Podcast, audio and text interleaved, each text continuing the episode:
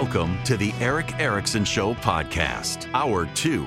buddy of mine just texted me and said, "Don't forget baseball. Keep the politics out of baseball too." Yes, amen. Yes, uh, it, it, it's. Oh yeah, I did say Juliette, not say. Thank you, Robert. I, I said Lake Juliette, and I meant Lake Sinclair uh, earlier. In, in any event, sorry. Yes, keep the politics out of baseball. You know, interestingly enough, um, there was a study, what three, four months ago that uh, baseball viewership has gone back up and NBA viewership has declined as this perceived as more political. The more political a sports a sport is, the less viewers it gets. And as NBA has gone full woke, its viewership has declined pretty dramatically around the country. I, as an aside, as an aside, I, I have substantive things to talk about. It's my friend texting that got me distracted about politics and baseball. Friends, we must discuss the national tragedy that is the USFL. You may not even know what the USFL is. That would be a football league that, as best I can gather, Fox and NBC subsidize in order to show some semblance of football uh, while football is not on the air, which should show you and tell you how dominant the NFL is. In fact, what in, in 2022, 89 of the top 100 most watched things on TV were sporting events. Or no, no, no, it, it, it was uh, 97, and 89 of those were NFL games. That shows you how dominant NFL is to culture, the the the sport that has tried after the kneeling stuff to get out of politics. The USFL is, is this, it's apparently football, but it's really bad football. And I watched last night as the Pittsburgh Maulers, using the Pittsburgh Steelers colors and no relation to the Steelers, played the New Orleans something. And the New Orleans something was the home team, and they played in a virtually empty stadium there may have been two dozen people in the stands, all of whom were related to the players. And it turns out this is why this thing is so terrible.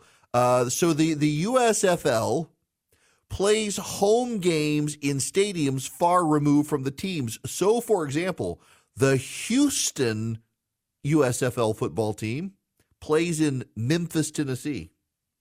And the New Orleans USFL team its home games are at the University of Alabama Birmingham's football stadium in downtown Birmingham, Alabama, which explains why there was no crowd there. I mean, there was nobody there.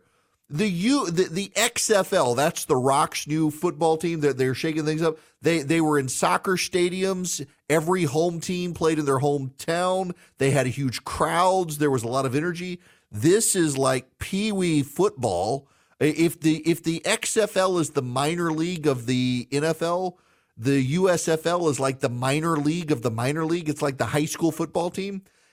So you've got uh, the NFL is dominant and college football, and in some parts of the country it's reversed. College football more dominant than the NFL, but those are number one and number two. XFL is trying to be the minor league. I don't know where the USFL fits in all of this, but the game was not a good game. It was not a compelling game crowd noise was clearly fake because there was no crowd to cheer, and yet you heard the cheering. Instead of having the camera on the wires that over, they had to use a drone. They didn't even have a budget for an overhead camera. They had to use a little drone. It's it was terrible football too. Every time someone did anything, it's like they fell over in an injury. I I have no idea. Uh, no disrespect to the players. God bless you for trying to keep me entertained. I was not entertained the greatest entertainment was knowing that the USFL exists as pretending to be something for Fox and NBC to have coverage of sports when there's no sports to watch. Even baseball and hockey took off last night. I I would have rather watched the grass grow than that game last night. It was not a good game. And the New Orleans home team, home field advantage turned out to be Birmingham, Alabama. Just that's pathetic. I realize people like football. I like football myself but I think we can give the players a little bit of a rest and training, and this fall we can pick it back up.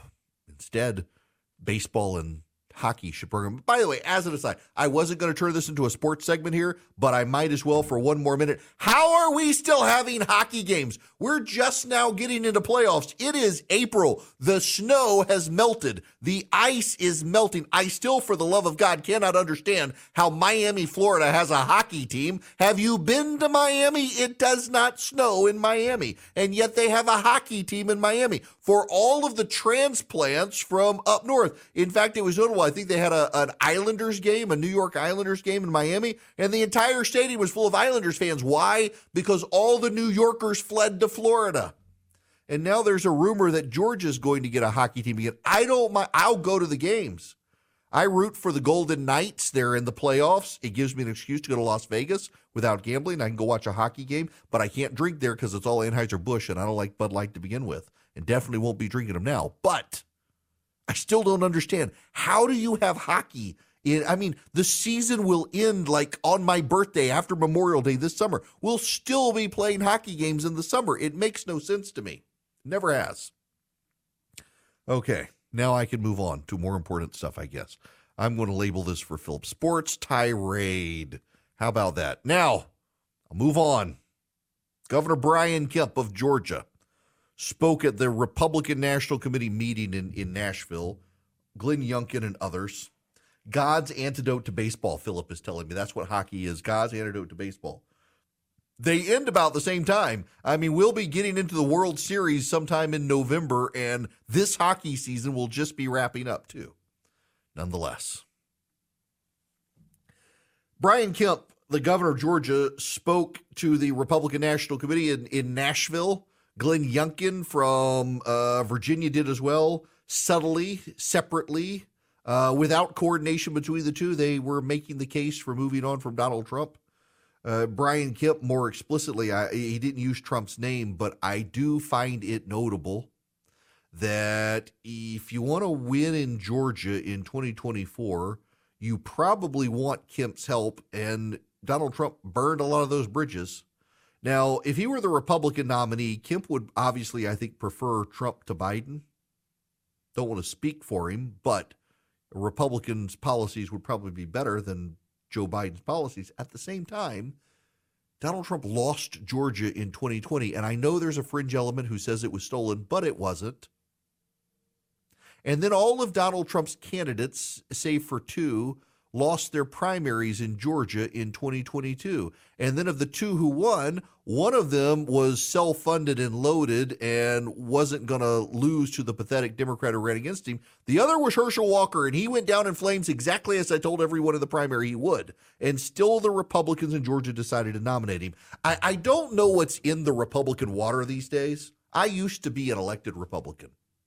And I don't know what's in the water these days, but it was so obvious with Herschel Walker in Georgia in the primary that he was going to get his butt kicked. The floor would be mopped with him nine ways till Sunday. I mean, I told people exactly what was going to happen. I described the ads they were going to see. I'm not a prophet. It was just so obvious. And exactly what I said would happen in the primary happened in the general. And uh, voters completely turned against him. I know Christian female voters who held their nose twice to vote for Donald Trump, and they said, I'm not voting for a dude who held a gun to his wife's head. I don't care what she says now or not. They refused to do it. It was obvious. But there's this core strain of, of people who voted, and they couldn't care less. It was him or nothing. And some of them think it was stolen from him. At some point, you got to do better and get better candidates stop just relying on celebrity. I mean, just just for for those of you nationally, just for perspective.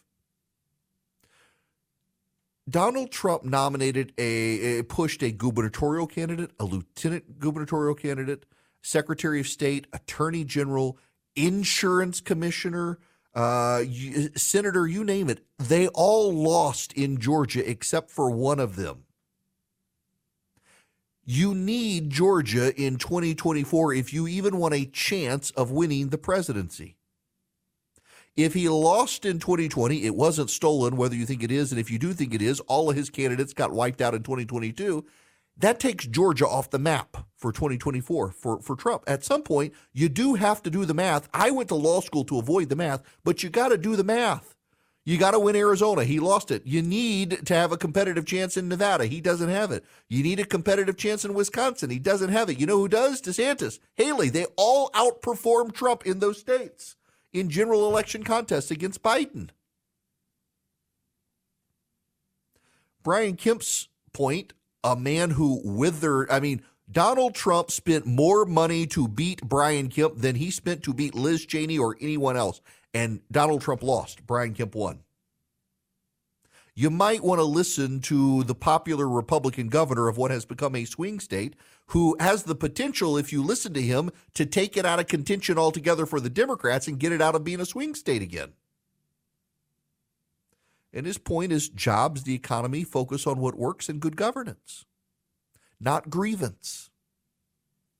So the Republicans need to figure out how they're going to navigate around the situation. Mike Pompeo has decided he's not even going to bother. Mike Pompeo has decided he's he's not going to try to run now. Here he is this weekend. When you made that decision, uh, were you thinking about how what lane you would take and how you would go up against your former boss, former President Trump? if you look at the latest polls, yeah. he's up, you know, exponentially on the nearest competitor. Did that factor in? No, not at all. Uh, this is a deeply personal decision for Susan and me and, and our son Nick and his wife Rachel. It wasn't about what this would look like. And, and, and frankly, this, this race, I hope, isn't about people. I hope it's about these ideas. These are things since I was a young soldier that I've been working on, right? The fact that we're losing our military edge, the fact that uh, we spend, uh, we're on pace to spend $2 trillion more than we take in, $2 trillion in additional deficits. These are things that I care about we were thinking about can we impact them? Is this the right time for us to go seek the presidency to go try and work on these? And we just simply came to the conclusion this wasn't this wasn't the moment for us. It's would be hard for Pompeo, much like Pence and Haley, frankly, to have to answer why you, not your boss. But also, uh, Haley has been able to lock up a lot of the votes of people who are concerned with foreign policy before Pompeo could lock them up. He's a very nice man, uh, but it doesn't. It, it, it never seemed like it was a good fit for him to run for president. The question is, who does he back? Uh, there's rumor he may realign himself with Trump. You know, a number of Republican senators have now come out from the South and aligned with Trump, and and people are looking at this and say, what about Tim Scott? It's no coincidence they've done this after Tim Scott announced. But here's the the simple calculation. You you need to understand this calculation. Uh, a lot of the senators who have come out and said they're supporting Eh, Trump, they don't really care one way or the other, but they know there's a penalty if Trump is the nominee in a way there won't be with the others. They expect that the other Republican nominees, should they win, will not be as punishing to them for having backed Trump. Then if Trump becomes the nominee, there will be a real penalty. Their public support doesn't necessarily mean there's private support. This is what makes people cynical in all these ways. But the GOP is going to have to find a way to navigate forward on these issues. I mean, this is just the bottom line. Whether whether you support Donald Trump or Ron DeSantis or Nikki Haley or Mike Pence or none of the above or someone else, at the end of the day, it's still an electoral college game. If you lose Georgia and you lose Wisconsin and you lose Arizona, you can't win the electoral college. Some of you have said, well, we should make Trump and DeSantis the nominees. DeSantis can be vice president. You can't do that under the Constitution. The votes for the state of Florida don't count in the Electoral College if the presidential and vice presidential nominees are both from there. So that takes Florida's Electoral College votes out of contention. You need 270, mm, and you still you're down by Florida, and you probably lose Georgia if it's Trump. And what about Arizona? There's a math game at the end of the day the passions of Donald Trump's voters are not enough to get the majority of the vote in the GOP, but you don't need a majority, you need a plurality. It will be for the other voters of the other candidates to decide are they so committed to their person they can't go with someone else and possibly see the way to Donald Trump. I'll tell you what the polling shows, whether you believe the polling or not right now, the polling shows Trump is the most vulnerable of the Republican nominees in 2024. So the GOP, if it's with Trump, they're going to have to try to focus him on the future, which he tried this past weekend in, in Nashville. He tried to focus on the future and the rest of the reforms he would bring that he didn't have time in his first four years. That's a starting point for him to get past 2020 and focus on the future. But if he does think 2020 was stolen, How is he going to stop the steal in 2024 when Biden controls everything? When Trump controlled it in 2020, and he thinks it was stolen. Welcome. It is Erick Erickson here. The phone number is 877 973 7425. My goodness, the left wing freak out over no labels. Speaking of 2024, so there's this group. Um, it is a bunch of moderates, Republican and Democrat, uh, mostly Republican, who don't like Trump. Uh, they have roped in some additional moderates from the left, and they are furious with with the, the, the Democrats are furious with no labels. This moderate group because they're raising money to get on the ballot in all the states, and the Democratic polling shows that it would hurt Joe Biden. Uh, they they don't want this this moderate group. You would think Joe Biden might want to moderate some of his positions but he doesn't want to do that either. You know, the polling out there, for example, on the EV issue is a big red flag for Joe Biden moving forward. Josh Kraushaar at Axios has this. New Gallup poll released Wednesday shows America's widespread reluctance to embrace electric vehicles. Only 4% have one. Just 12% more are considering one. 41% say they'll never buy one. A separate Pew Research poll showed 55% of Americans oppose phasing out gas powered cars and trucks by 2035. Only 43% support it. The problem here is that Joe Biden had an opportunity to moderate his positions and has chosen not to. So now you've got this third party group that's trying to draw moderates in. And, and the, the, the thinking is that if they didn't exist, Joe Biden will get elected. And with them, Trump or DeSantis could get elected. The Democrats are horrified. Well, try being a little more moderate then for independent voters. Hello there. It's Erick Erickson here across the nation. The phone number, if you want to be on the program, 877 973 7425.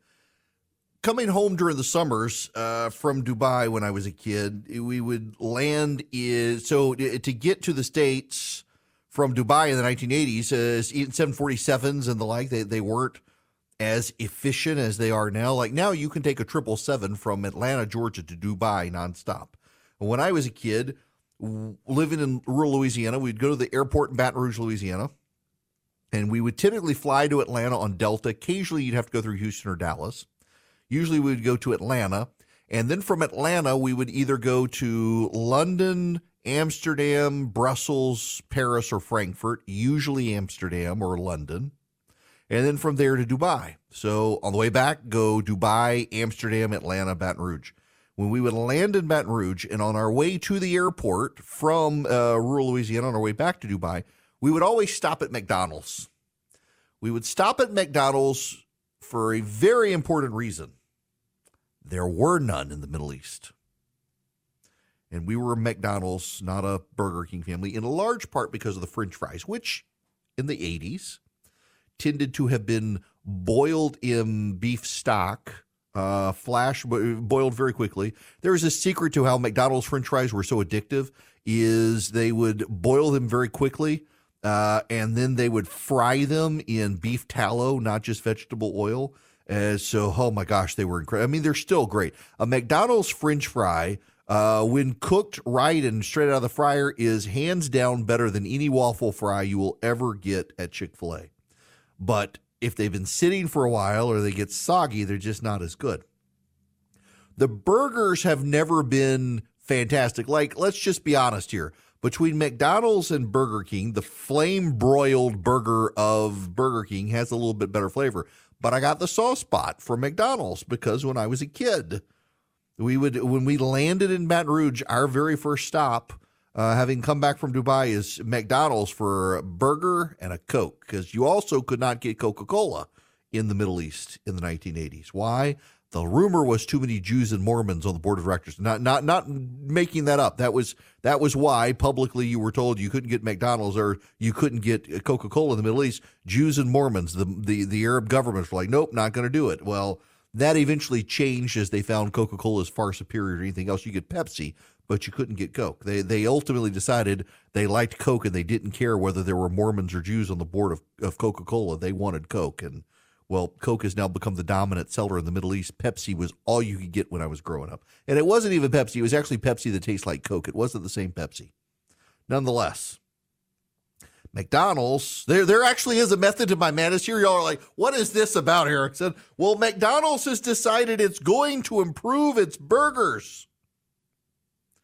According to Chad Schafer, who's the chef, the senior director of culinary innovation, we found that small changes like tweaking our process to get hotter, meltier cheese and adjusting our grill settings for a better sear added to a big difference in making the burgers more flavorful than ever. The upgrades apply to the Big Mac and the burger and the cheeseburger double cheeseburger and the hamburger. Now I don't know the McDouble burger and the hamburger, two different things. The improvements were f- first made to burgers in international markets and have now arrived in Los Angeles, Seattle, Phoenix, and Las Vegas.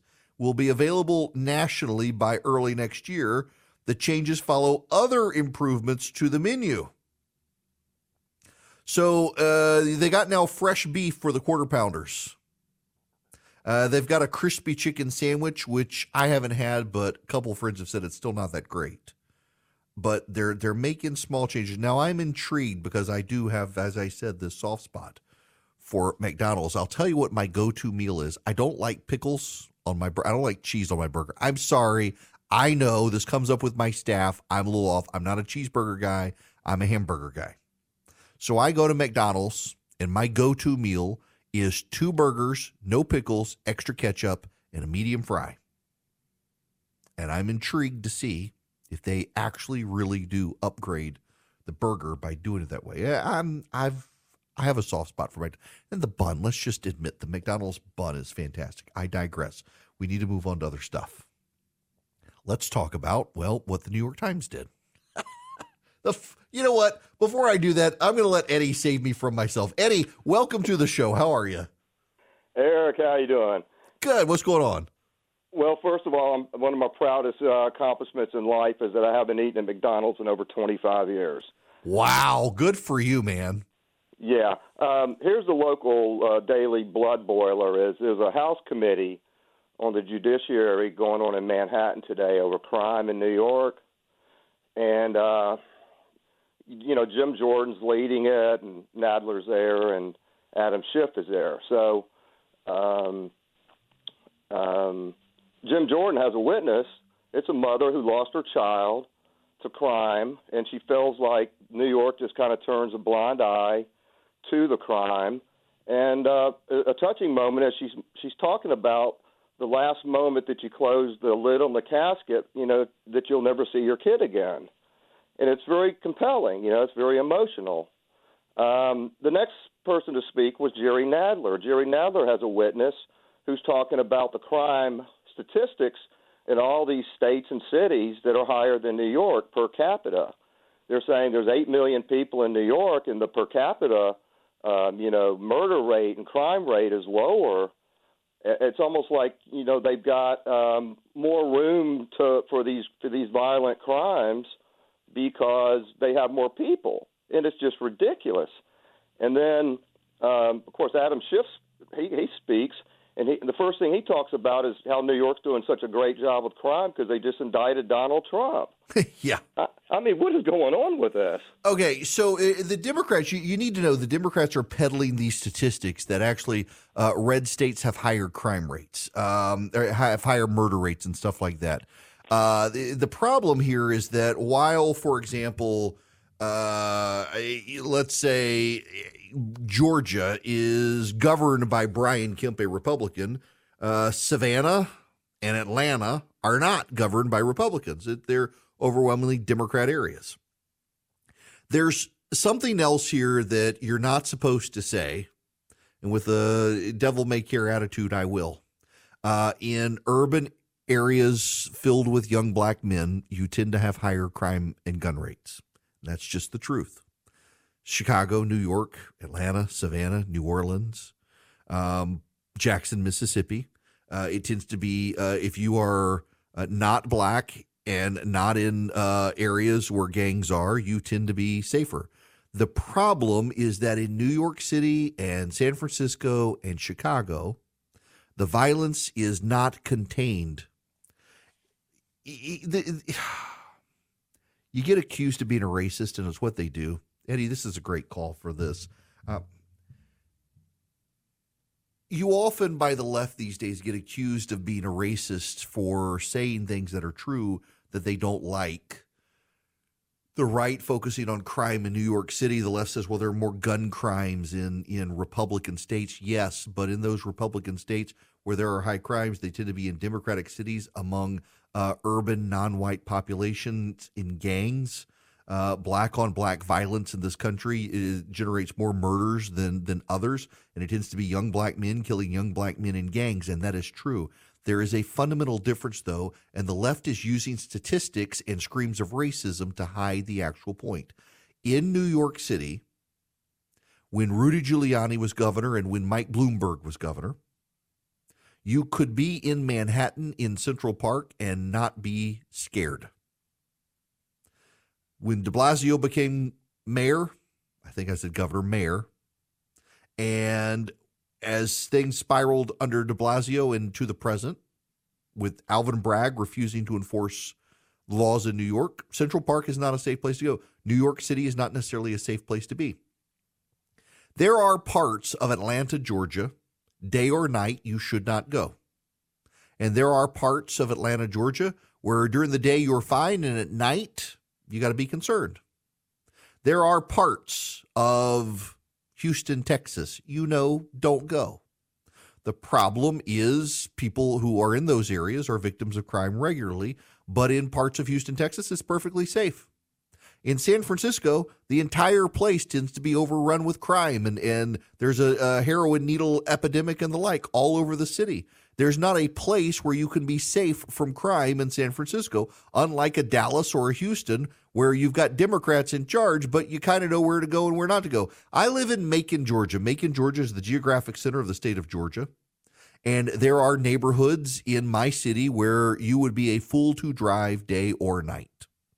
The city actually had pretty good crime uh, under control until we had a mayor a, a number of years ago who, instead of getting rid of gangs, got rid of a gang task force and stopped counting gang crimes and said, hey, we don't have gang violence in Macon anymore. Well, you did, you're just not counting it. That's the other issue here that the left tends to forget is that in a lot of these areas, like New York and San Francisco, they're just not counting the actual crimes anymore. For example, the San Francisco police no longer count shoplifting as a crime. And the New York Times ran a story about how shoplifting is a bigger issue in Dallas, Texas than it is in San Francisco. Well, you're damn right it is because in, in Dallas, Texas, they actually count the shoplifting as crime, and in San Francisco, they don't.